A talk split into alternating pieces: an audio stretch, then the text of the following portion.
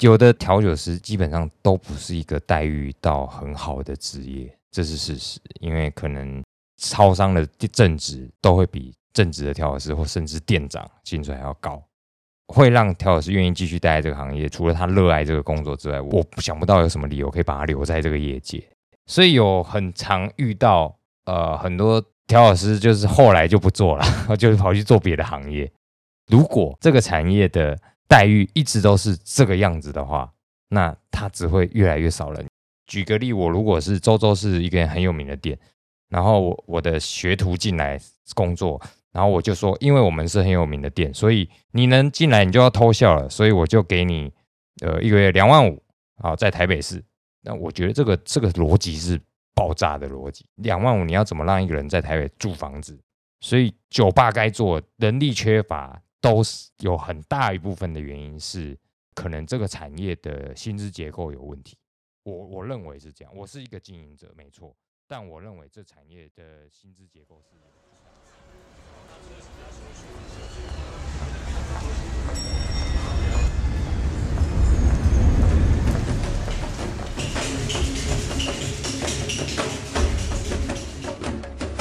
醉翁之意不在酒，欢迎回到私房调酒研究室，我是 Marty。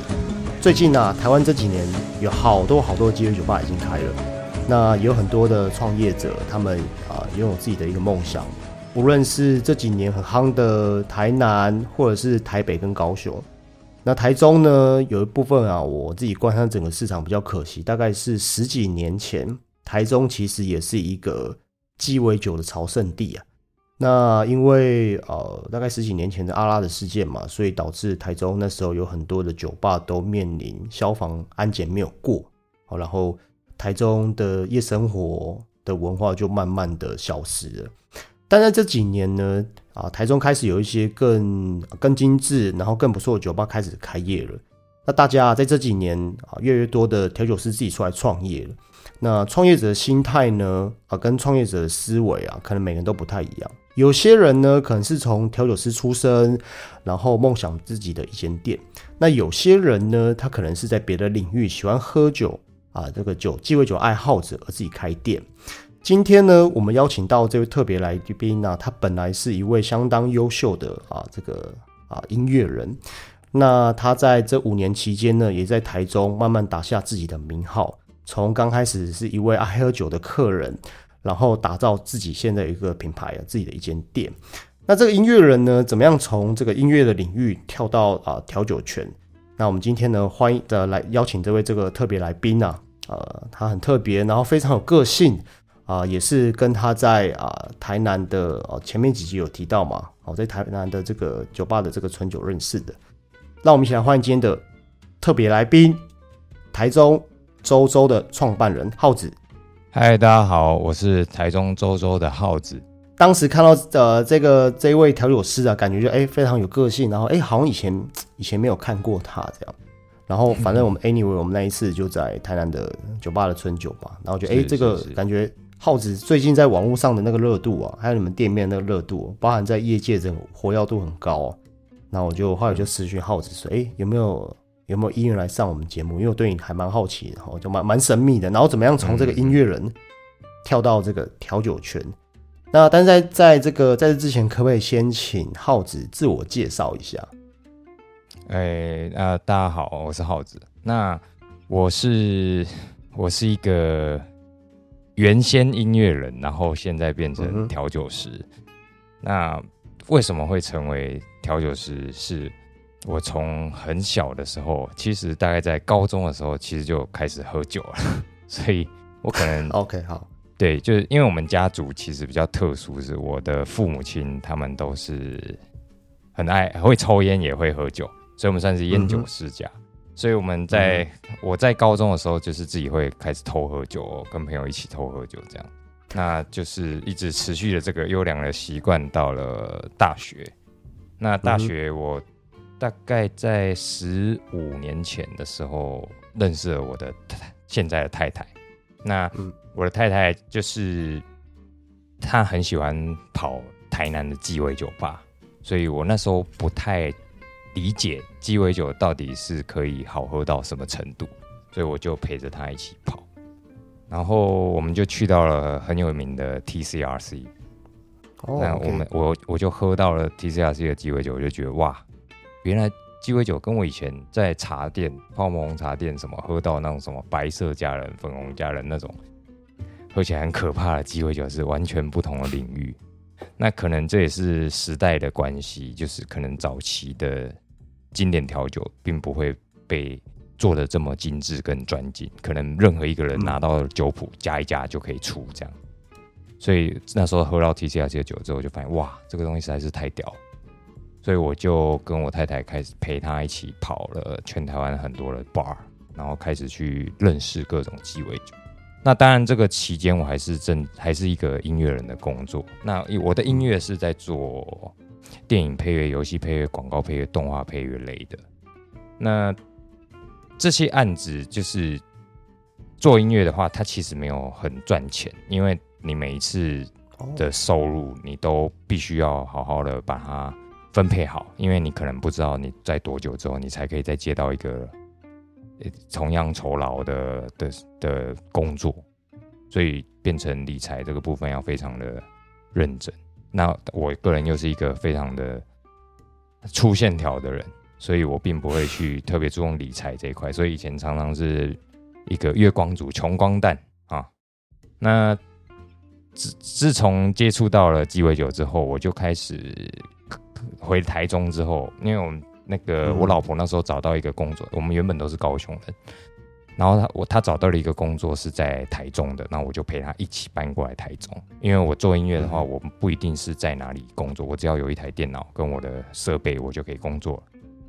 然后到了台中之后，我就认识了一群一群朋友嘛，那其中有一个朋友就是跟我。比较聊得来，然后我们两个也是一天到晚在跑酒吧喝酒这样，那我就跟他说，哎，不然我们这么爱喝，我们自己开一间来喝好了。他说好啊，然后我就我们就那时候就把周周这间店开起来了。然后开起来之后，前期就当然是会比较辛苦，因为什么，在五年前的台中其实几乎就是一片沙漠。对 对对，只有几间比较老，对比较老牌的店啊，像 KCR。像姐啊这些比较老的鸡尾酒吧有有在，那所以那时候的资讯跟资源都会比较匮乏，嗯，所以这时候就觉得说啊不行，因为我常常在外面喝鸡尾酒的时候会喝到很好喝鸡尾酒没错，可是有时候会想要喝一种风味，但是外面喝不到，就会觉得啊那是不是可以自己做就好？自己做看看，自己试试看。因为我的母亲是厨师嘛，那小时候也有学过做菜，所以对于风味基本上都会有一定的想法。所以就想说啊，不然就自己研究看看怎么把风味这种事情，想象中的风味把它做出来。所以就开始把鸡尾酒不断的钻研。那到从之以前到现在，大概以前就是音乐是主要的职业，那现在变成嗯哼。鸡尾调酒师是主要的职业，这样，那音乐变副业。我觉得是做鸡尾酒过程是经营酒吧这件事情是很，虽然很辛苦，但是它是很踏实又很快乐的事情。对，其实像那个刚浩子提到哈，我五年前的时候好像刚好台中是一个，其实其实台中其实是这样。对对对对，大概在十，就是阿拉在那之前，就其实是几乎像。有一条街叫华美西街，那几乎华美西街就是一个呃，跟兰桂坊的概念。你走三步就一间吧，对，走三步就一间吧，这样子就是非常热闹了。但是我因为我不是原生台中人，所以我并没有经历过那一段酒吧最辉煌的时期。嗯，但我觉得最近台中应该会越来越好，因为已经有很多很优秀的店出现了，像什么七啊、Vendor 啊，这些都是很优秀的店，所以。这个这个这个地方的调酒文化正在蓬勃的起飞当中，这样。OK，所以你刚刚有提到说，因为自己就是呃爱喝嘛，啊喜欢鸡尾酒文化，然后那时候常常跑台南。哎，可是你们在高雄是那个文化是怎么建立起来的？你们在高雄，然后呃就喜欢跑台南，那时候台南已经很蓬勃了吗？没有，因为我那时候太太在在台南念大学，所以我会去台南找她。对对对对对，了解。对他好像是台南应用科技大学的样子。台南英大，台南英大好像有一些调酒师的学生，不过你太太应该不是哦，真的吗？哦不，他不是调酒，我太太是平平面设计师，他是专门在做品牌设计啊、品牌规划的。那像我们周周的所有的东西，都是由我太太就是操刀这样子。对，对那嗯，想问一下哈，就是说呃，你刚刚有提到嘛，台中这几年虽然说有挫败过哦，就是说在整个鸡尾酒界了哈，就是一是把火真的真的把整个台中的酒吧都烧掉了。说真的，那个时候很很很真的是很凄惨，那个那个那个那个年代。那那你现在这几年在台中这样去生根，然后从哦、呃音乐人跳到呃酒吧的世界，刚开始做，呃可能就是呃会遇到很多的瓶颈，然后呃自己喜欢喜好这个产业，慢慢去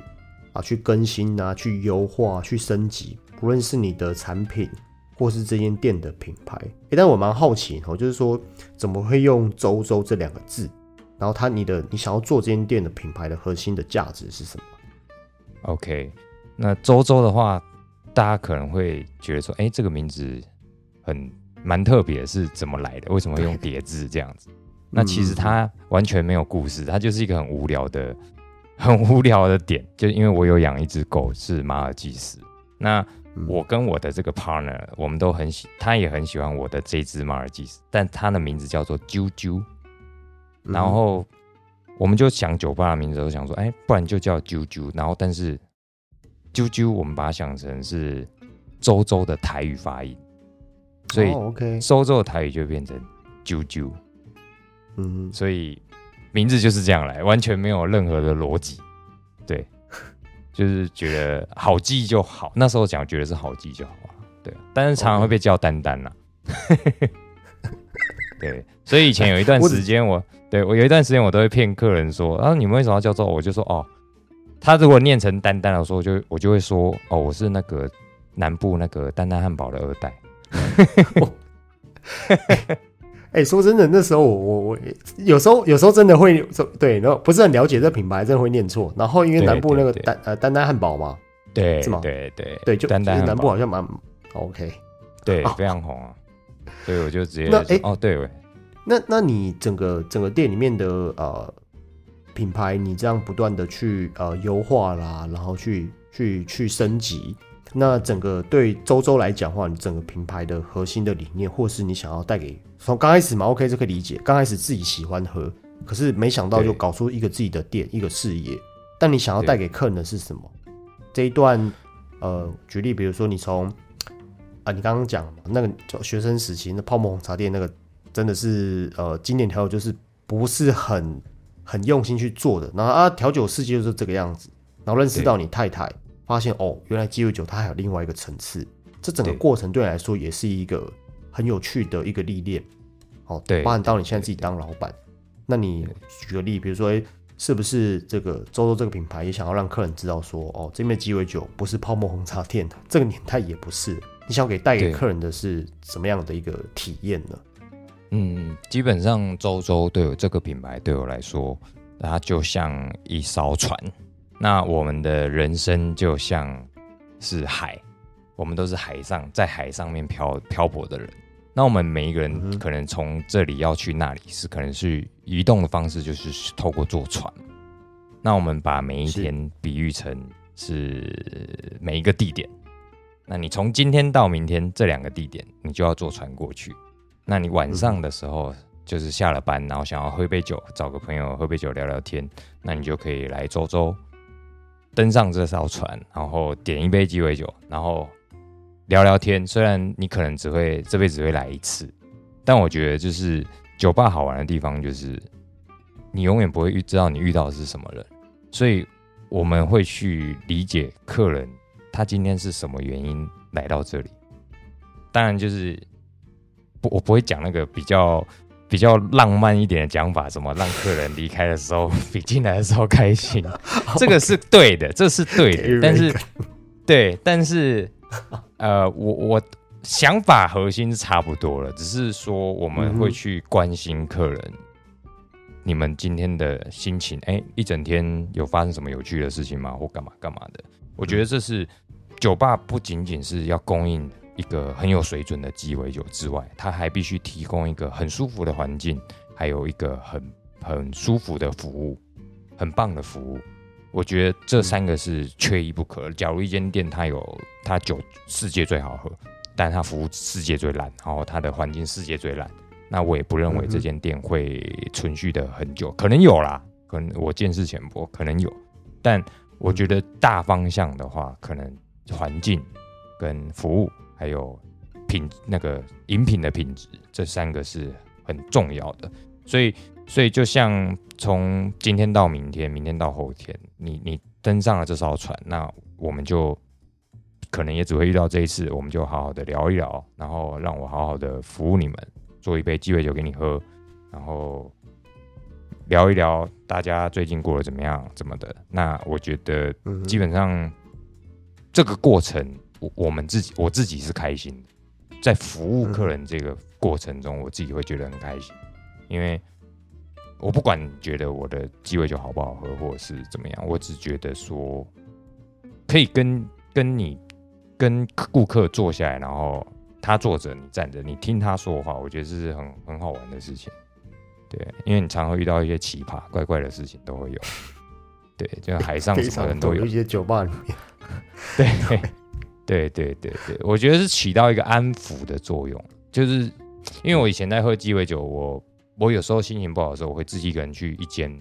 都不认识的酒吧，然后我就进去，然后就点一杯酒，坐在吧台，嗯哼，也不会跟他们聊天，就是我就坐在吧台喝，喝完我就走，因为我觉得那个是这这件事情，就是去喝酒这件事情是可以安抚人心的事情。嗯哼，对，所以我觉得周周品牌核心理念就是，我们希望安抚每一个来的客人，但不是是要让他离开的时候比来的时候更开心。没有开玩笑，开玩笑，开玩笑。反正就是对啊，因为我觉得很很有趣啊，很有趣。那嗯，因为这其实这个台湾哈，最近因为我们录这个节目是二零二二零二二年四月啊，然后台湾这是几是啊，但一两个礼拜，好像疫情又又又起来了。那我相信你在这五年的过程当中，一定有经历到啊疫情最高峰，去年那个时候嘛，最近好像又又开始来了。不过眼看感觉应该是啊，就是说可能比较 就是疫情比较没没有那么严重了，然后大家可能要走向共存的这个角色。对。对对，在这个疫情的这段期间，因为你自己本身是从酒客嘛，然后变调酒师，变成经营者，就自己是老板，这样。那很多人也是啊、这个叫叫苦连天呐，哈，有些酒吧就真的受到影响了。但是其实还是有些酒吧生意也还是很好。好，我们先撇除掉说，呃，有一群人不太敢出来，然后但是生意好的还是存在。是那餐饮业就是这样，餐饮业在台湾就非常非常的辛苦，然后对酒吧业又是在餐饮业里面比较弱势呃的一个的一个行业啦。就是说我毕竟我们的鸡尾酒文化虽然这几年起来了，可是它还是有很大进步的空间。那我相信你从酒客，然后到调酒师到老板这三个角色，每一个时期所面临的、所经历的，跟你所啊看到的思维都会不同。那你怎么看待说这两次的疫情？然后你自己以不管是调酒师呃调酒师兼老板啊，就等于说兼这个经营者的角度是，是是，你会用什么样的态度来面对疫情？因为将来可能还会有一些啊，嗯餐饮业嗯其实真的很衰小了哈，都都都是站在最前线的，又不被呃大众的啊眼光给给给体谅的一个行业，这样子。对。那经营酒吧疫情这个这个问题的话，其实哦，就以台中来说，台中要经营酒吧真的不是很容易的事情。最主要嗯，我觉得最主要的原因是因为政府的关系，因为台中市政府会有一有一套他自己的城市自治的条例。那这个条例里面，在台中的酒吧就是属于八大，属于饮酒哦。，OK，你现在讲是台中，对，台中，在因为因为在我就我目前知道的这个全国的法规，只有台中是最严格的。那当然，台中市政府的这个稽查的力道也是非常强烈的，所以导致我们在疫情期间，甚至疫情之前，就会有很多的店因为被政嗯府禁止营业，所以这些店就是陆续的收掉了，或者是面临搬家等等等等等。这是政府对，这是以前延续下来的法规的问题。所以其实，在台中经营鸡尾酒吧的大家其实都很辛苦。那嗯哼以原本要经营已经很辛苦了，但又遇到疫情，哇，那这个就是真的会让大家就是痛不欲生。所以，嗯，嗯，我去年去年疫情最严重的时候，我们就不能开，我们就是停业三个月。所以那时候觉得说，当下发生的时候，因为很快嘛，就你今天还开，然后你明天突然就不能开了，就是政府就说哦，大家都给我停业这样。所以那时候就一开始会觉得哇，怎么怎么怎么办？要怎么办？这样。但后来隔了一天想一想，急也没有用，因为现在事情就是发生了。那全球全台湾都要面临同样的问题，不管是台中、台北、台南都有，都要面面对一样疫情，然后不能营业这件事情。所以，后来就觉得啊，那平常心好像会比较好一些。因为我那时候有想过说，如果因为我们有预备金，所以我们基本上经营上面还是还是可以撑下来啦，只是会比较辛苦。那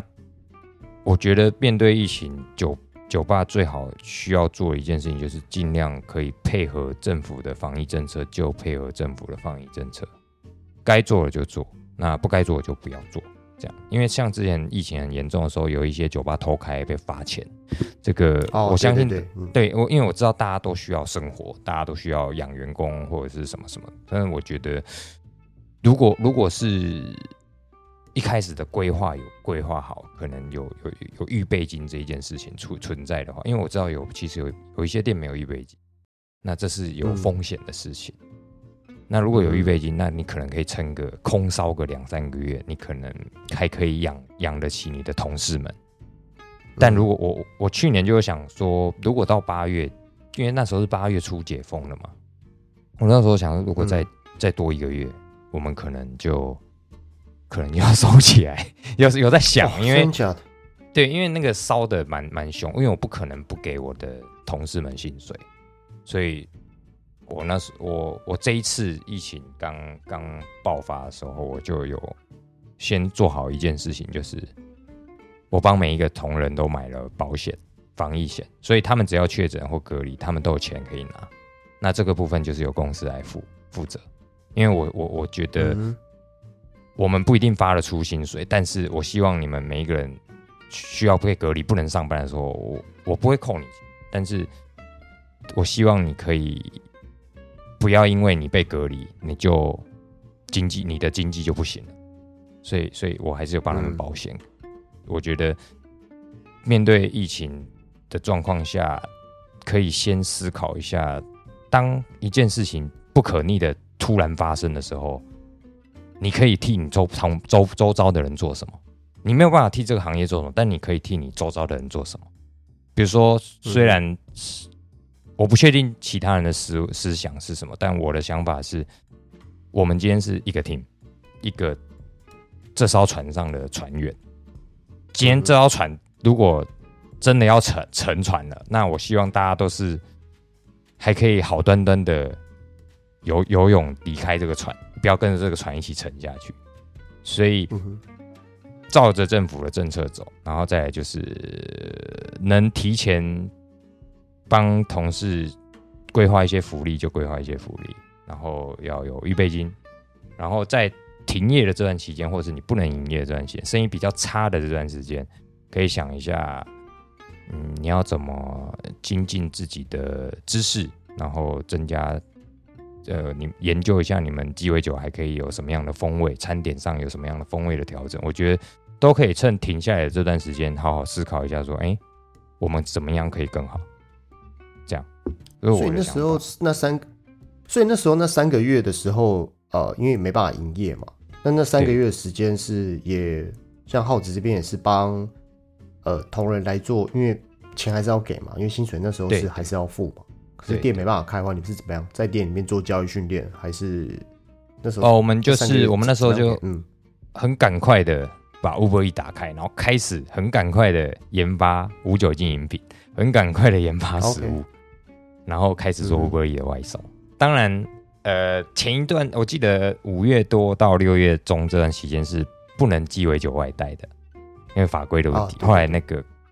那个啊哈的凯哥就有去有去嗯跟政府说这件事情，后来就变成可以外带了嘛。那那时候嗯，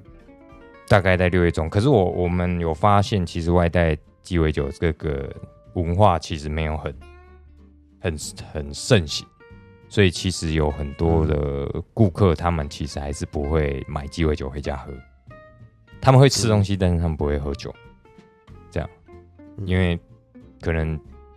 我觉得酒吧一个好玩的地方就是环境跟气氛，那这个东西在家是买不到。是，没错，对，对啊，对啊，对啊，对啊，所以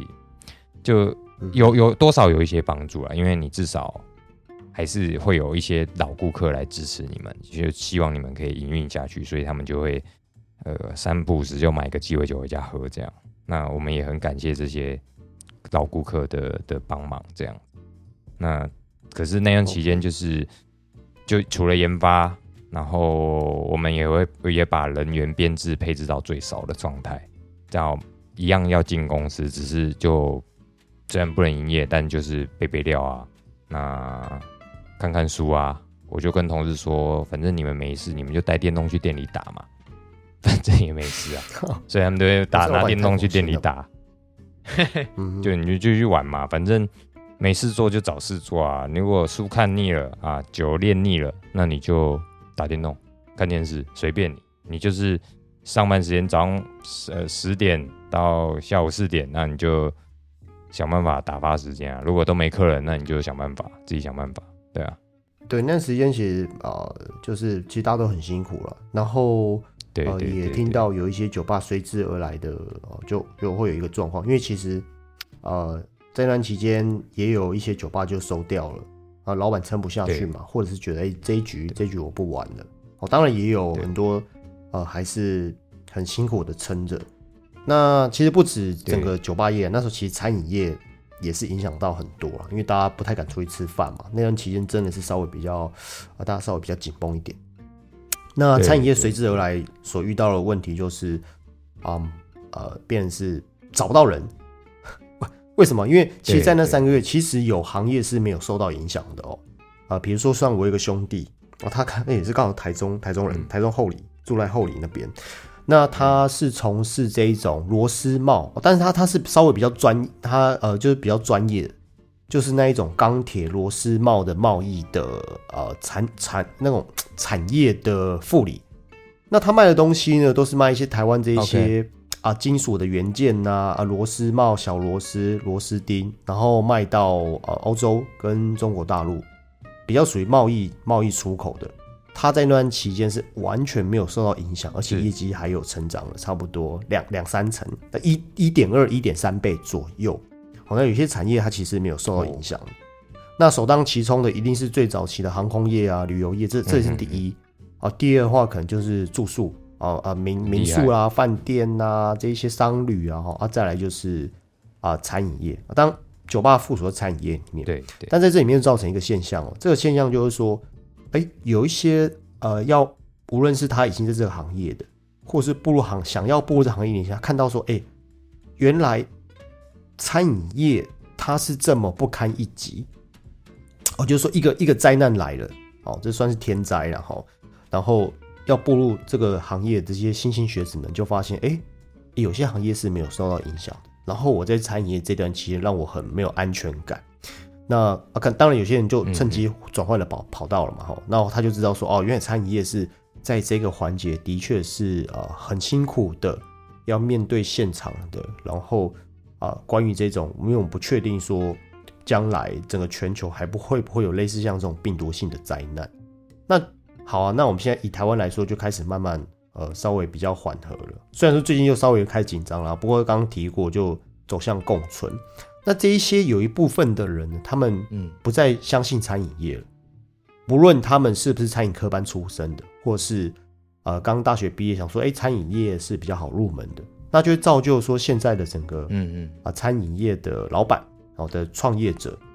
发现一零四的履历以前一个礼拜可能来个五六封，现在一个礼拜一封就要投效的。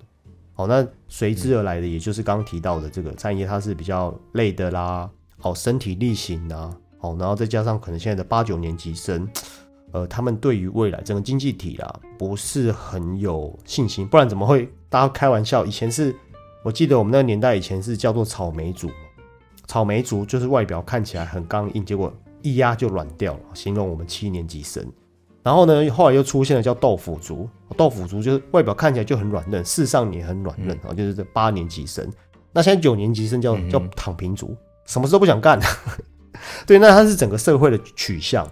那我也发现说啊，投入酒吧餐饮业的这些啊啊年轻人越来越少。那这其实是一个跷跷板会会失衡。所以以耗子你自己本身是啊一个餐饮业的这个经营者来看，哎，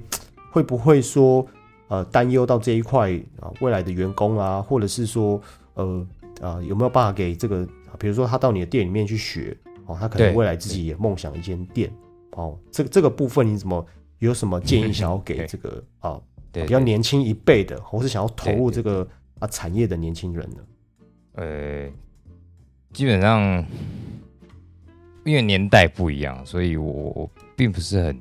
确定说。大家现在对于工作的呃压力承受程度到哪里？所以呃，像我我们店的话，以周周来说，周周只用白纸，周周不会用有经验的调酒师，或者是除了厨师啊，但是不会用有经验的调酒师，因为我觉得。一个人的工作能力固然很重要，但是品性也很重要。那我不用同行或者是有经验的原因，是因为我觉得，如果我们要花时间去彼此磨合大家工作上面的习性，那我觉得会浪费彼此太多的时间。可能这个磨合一磨就是半年，一磨就是一年，这个是非常浪费时间的事事情。所以我宁愿。每一个进来都是一张白纸，白纸我们就是很好的在上面就可以写很多的东西上去。那当然人不好找，没错，所以尤其是专有拥有专业技能，因为酒吧那么多，调酒 师也不一定有这么多。那如果又要又要挑一个可能经验有三五年的调酒师，那可能又再少一半。那有的调酒师，因为因为调酒师基基本上都不是一个待遇到很好的职业，这是事实。因为可能就我所知，可能连超商的正职都会比正职的调老师或甚至店长薪水还要高。那我我想不出来一个原因，就是会让调老师愿意继续待在这个行业，只有除了就是除除了他热爱这个工作之外，我实在是。我想不到有什么理由可以把他留在这个业界，所以 所以有很常遇到，呃，很多调老师就是后来就不做了，就是跑去做别的行业。对，所以这个这个产业，如果这个产业的待遇一直都是这个样子的话，那他只会越来越少人，越来越少人，越来越少人。因为因为不可以，假如我今天是举个例，我如果是周周是一个很有名的店。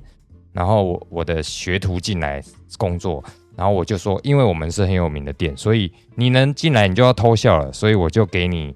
呃一个月两万五，好，在台北市举个例啊，举个例，在台北市两万五啊，那你你能在这里工作是你的荣幸。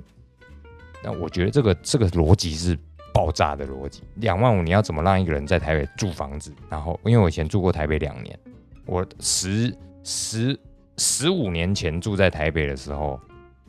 士林区士林夜市一间套房十平，一个月就要一万四千元，不含水电。那假如再加水电上，一个月也紧绷在一万八。请问两万五扣掉一万八，你剩多少钱生活？你还要交通哎。所以我觉得这个是很夸张的事情。十五年前都那么贵了，那现在怎么办？所以我觉得酒吧该做，人力缺乏。都是有很大一部分的原因是，呃，可能这个产业的薪资结构有问题。我我认为是这样。我是一个经营者，没错。但我认为这产业经营的薪资结构是有巨大的问题的，它它不应该是要它，我觉得大家的待遇都可以再更好一些。那你当你这个待遇福利好、待遇好的时候，就会有更多的人愿意投入到这个产业，因为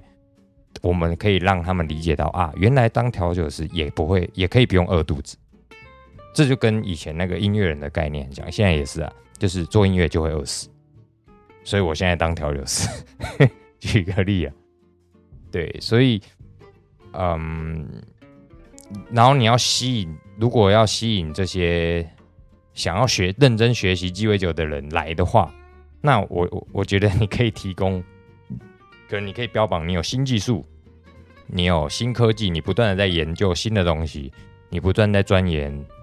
各种不一样的风味，用这些呃很创新的东西，然后包含了。的风味跟技术去吸引这些新新进来这个产业的人过来你的店工作之类的，我觉得当然还是要有一个合理的薪资啊。我觉得薪资跟福利是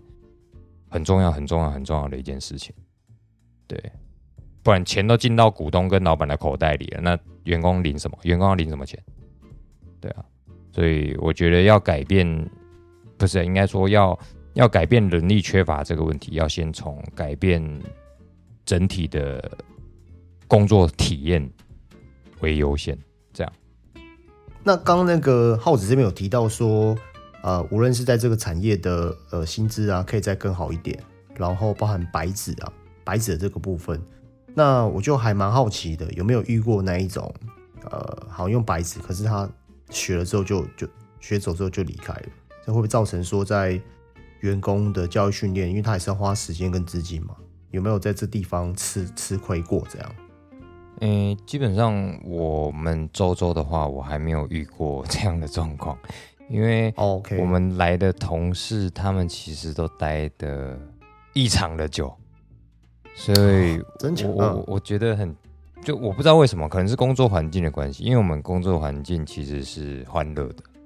就我我们的同事，他们其实彼此感情都蛮好的，所以，嗯，因为我我在工作的时候，我只要我不是在做鸡尾酒的状态下的时候，我是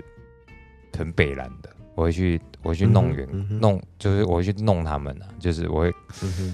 所以他们就会觉得开玩笑这样，对对对对，所以他们就觉得说啊，他们也久而久之，他们就变成这个样子，就是白纸后来也会变。变得变黑，跟我们一样北蓝，所以这整个环境就是在一个很北蓝的状况下诞生的。所以，对，包含周周做从开店到现在元老，他现在还在周周。那我的徒弟他现在也来了三年，然后还有一位是我们的店长，他做了他在台中调酒界做了大概十几年了，他老屁股，他是在对他一开始是在帮我，但是就。就到现在了，也是两年多这样，所以然后我们在白纸其实就来了就都会待蛮久，所以我还没有真的说遇过学完就就就就跑了那种状况。对，嗯，对，因为我我当然知道说用白纸如果如果教完就跑，这样会很干。可是我我有想过一个问题，就是 会跑只有两个原因，一个就是你钱太少，一个就是 OK 工作环境太糟。这两个原因而已。对，如果今天是两个都是很好的状态下，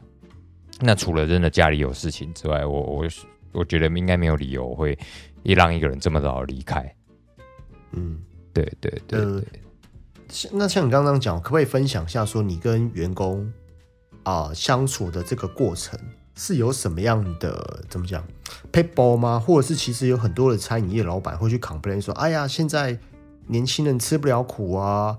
哦，念个几句都还没有骂什么什么。我们那个年代怎样怎样怎样的哈，很多餐饮业老板在 complain 这一块。对对对。那像耗子，你刚刚提到说，哎，可能跟员工打成一片呐，北蓝北蓝的啊，哈，呃，上班的氛围，我我觉得餐饮业是餐饮业，它很特别，就它是一个 team 啊。餐饮业基本上是没有办法做艺人公司，是，除非你说，呃，哦，像音乐人哦，创作者一个人埋头苦干接个 K，哦，那可以。也不用养员工，自己有技能，对，或者像一些电商，电商它也可以一人公司嘛，对但但餐饮业是很讲求团队合作，因为上班气氛不好，或是啊员工不开心，他马上就把这个情绪传达给客人，然后看哦这脸那么臭，下次就不来了。对，所以对浩子在啊做经营管理团队啊，跟员工还有什么样？你觉得是你觉得你有做到位，或是你的配博啊，可以让这些白纸哦，甚至是十几年经验啊朋友嘛来帮忙哦，就是刚开始可能只是来帮忙着，哎，没想到哎喜欢这里哦，啊喜欢周周这个这个这个体系啊，留留下来到现在跟你一起去奋斗，去是是是啊去努力去打拼。你觉得你有在什么方面是你觉得哎这个部分我有做到位，可以分享给啊其他餐饮业者的老板吗？哦，因为我的想法比较特殊，因为我以前也是嗯替别人工作的嘛，以前也有打过工什么什么的。是，嗯，我觉得很大的一个点是，当你只是管理者，你不是技术者的时候，就会发现有可能会出现上述的问题，什么人很难带啊，叭叭叭，人很难带没错，但带人有好几种方式嘛。那我嗯觉得也不是讲什么带人带心，那是大便，钱不够带人带心是没有用的，就是。我觉得是真的要了解大家来到这里他的需求是什么。那比如说有一个嗯员工，就是真的，假如他真的是迫切的需要很多的钱，那我嗯能做什么？我能替他做什么？比如说他工作能力很正常啊，都很好啊，表现也都很好，但他就是迫切的需要钱。那我能替他做的就是，我想办法偷偷的把他的班变多。假如他是嗯 PT 的话，我就是想办法让他嗯哼 PT 到他钱快要可能快要追上正职之类的。但当然就是有嗯有时间时间会比较多嘛。但是我就会嗯我会先问过他，你你想要加班，你跟我讲。对，因为因为我当我也是技术者的状态的时候，我我们就可以了解到到底在整个运作的过程中哪个环节最容易出问题。因为你并不是透过，诶、可能你的店长来回报给你说，哦，今天发生了什么什么什么什么什么，而是你在工作的过程中，你就已经先看到这个问题了，你就可以马上处理，跟马上布达说，哎、那个东西就不要不要这样做，就是或者是怎么什么什么。当然，该严肃的时候就严肃，但呃，像假如这个同仁他的兴趣是他很喜欢钻研风味，好了，他很喜欢玩，比如说玩真六啊，玩离心啊，那嗯哼，我就会让这个同仁多去接触这个东西，让他去做他喜欢做的事情。嗯，那假如有有有一个同仁很喜欢喝酒，那你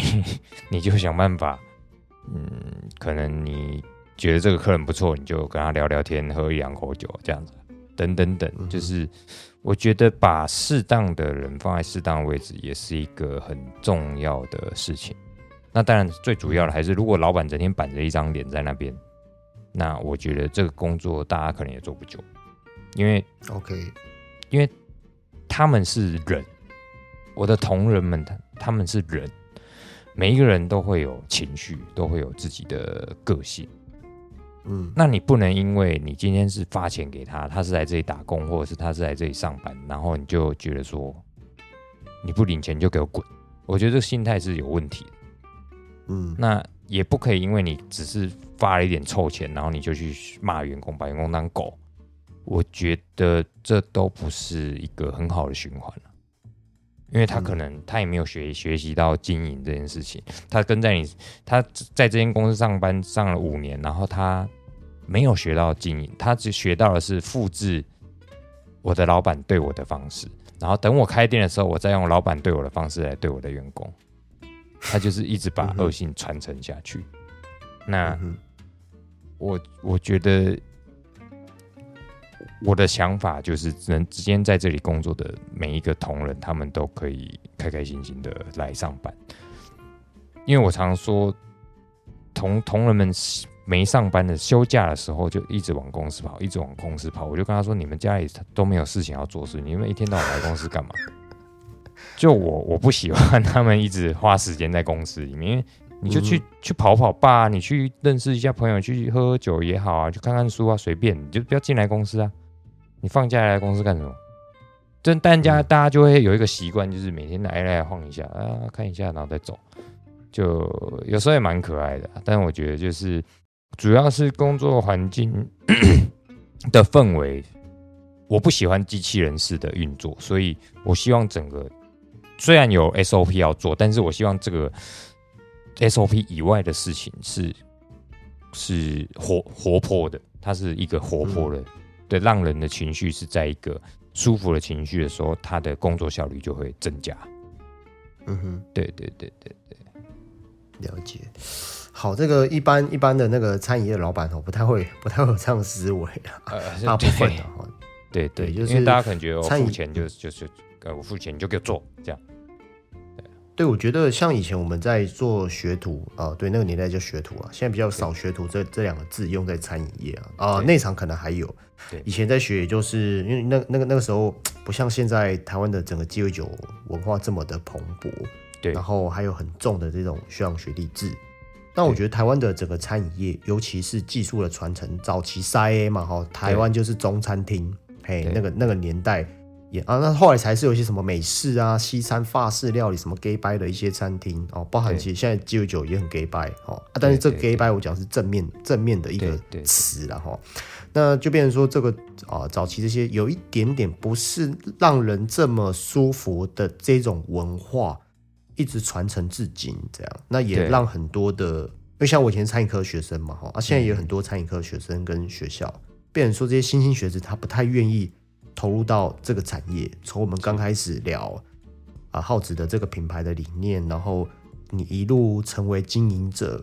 然后呃，因为经营者角度一定是跟学徒不啊，一定是跟调师不一样嘛，啊，有一天你势必要成为一个一个创业者。哦，大部分呢这个产业啊，不然就就跳离开了。是好，OK。那最后呃，想要问耗子最后一个问题，就是说你现在已经算是这个啊呃，在这个领域，哦，就是说啊，不论是在台中也好啦，或者是呃，你是自己有一间酒吧的经营者，你就是在这个战场上啊打滚的的战士，应该这样说。是。那这一场游戏呢，最后会变成怎么样？没人知道哦。尤其是其实这两三年，整个鸡尾酒的。文化几乎是快速飞飞黄腾达，在在这个领域了哈，就是说啊，台中开始慢慢啊苏复苏了哈，对于鸡尾酒的文化，然后消费者对于调酒师酒吧的这个行业越来越尊重哦，包含是还有另外一群人啊，威圈哦，就是喝威士忌的人，他们也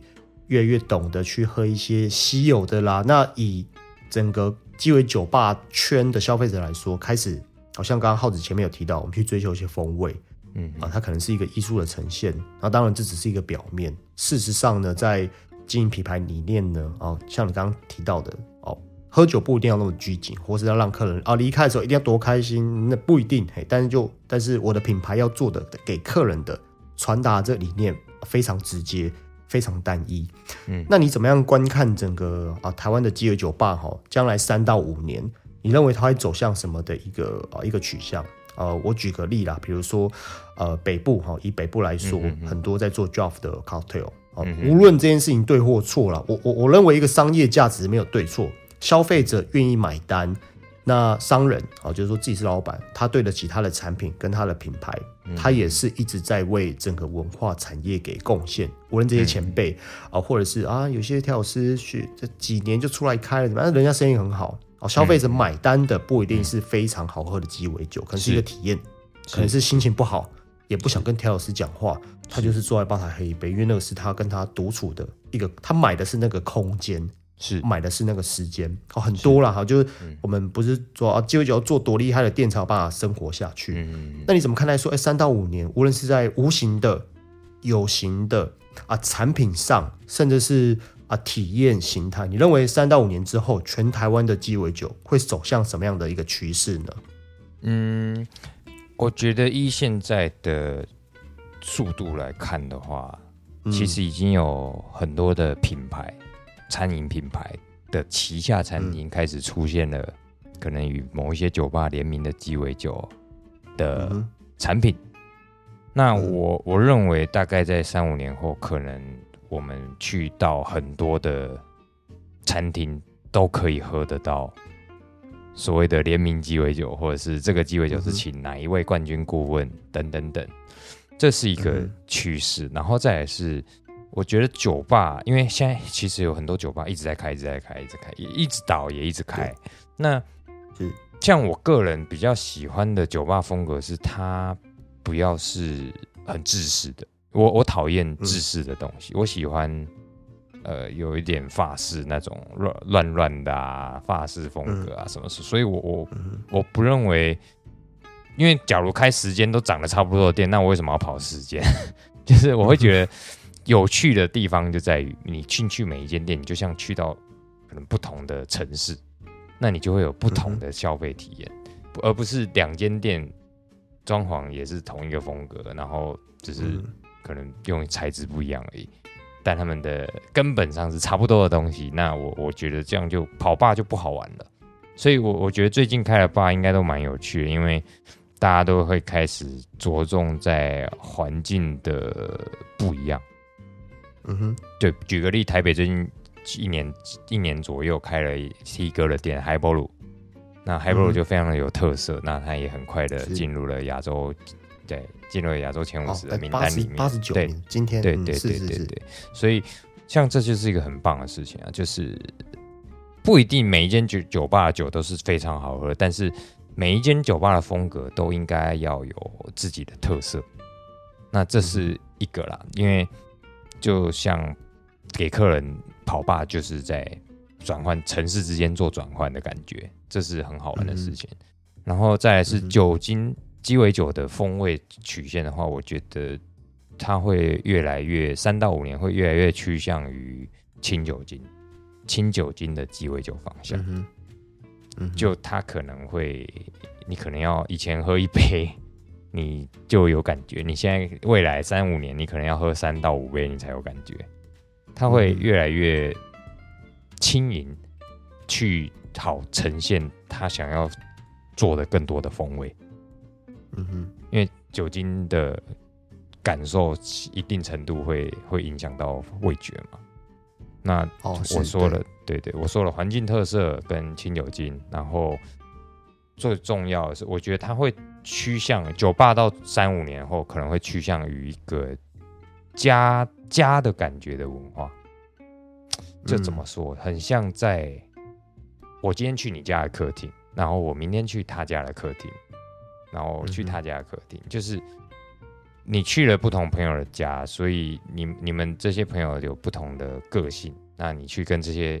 朋友聊天的时候，你们就会自然而然聊的是不一样的话题。那你可能一个晚上跑了三间 bar，那你就等于相较。相较下，就像你一个晚上去了三个朋友的家，然后跟他聊聊天，喝一点清酒精，然后看看他家的装潢，就是围绕在一个呃，可能比较类似家的概念。这样，我的想法是这样。嗯，还是还是回到体验哈，我觉得这个酒吧还是回归到体验。然后呃，就呃，刚刚前面浩子有提到说。我们在疫情期间，那个呃逼不得已，大家跑去做呃外送嘛，因为那时候真的没办法。是，但是无论你外送的价格可能稍微哦压压低一点点，可是消费者他买单的意愿度不高，因为鸡尾酒毕竟还是酒吧是一个一个灵魂啊。是，呃买买到家里喝，跟哎我去到店里面，那当然你刚刚讲这个店就是所谓家里的坐在家里的沙发啊，或者是你说在城市之间转换这些很有趣的这些互动。嗯，OK 好。那今天很谢谢浩子哈，哎，那我想说在结束之前，刚好像还没有介绍到周周，可不可以介绍一下说，呃，营业时间，然后有没有卖吃的，然后大概在哪里可以介绍一下嘛？然后最后我会把你们店里面的啊连接放在这个节目的下方。好好，哎，周周的话，我们是在台中市的西区金城一街四号一楼，那我们营业时间是晚上八点到凌晨两点，最后加点的时间是一点。然后我们除了供应创意鸡尾酒之外，我们也有经典鸡尾酒，然后有一些食物，那也有无酒精跟食物。那食物的话，正餐我们有，我们有我自己很喜欢的是我们店的咖喱饭，我觉得我们店的咖喱饭很好吃。那当然是我跟同仁们大家一起研发出来的风味。那如果八点九点来想要吃一点宵夜，可以吃吃看我们家的咖喱饭。当然，创意鸡尾酒也很好喝，对，你可以都试试看。对，对。哎，请问一下，有你刚刚讲呃有店休吗？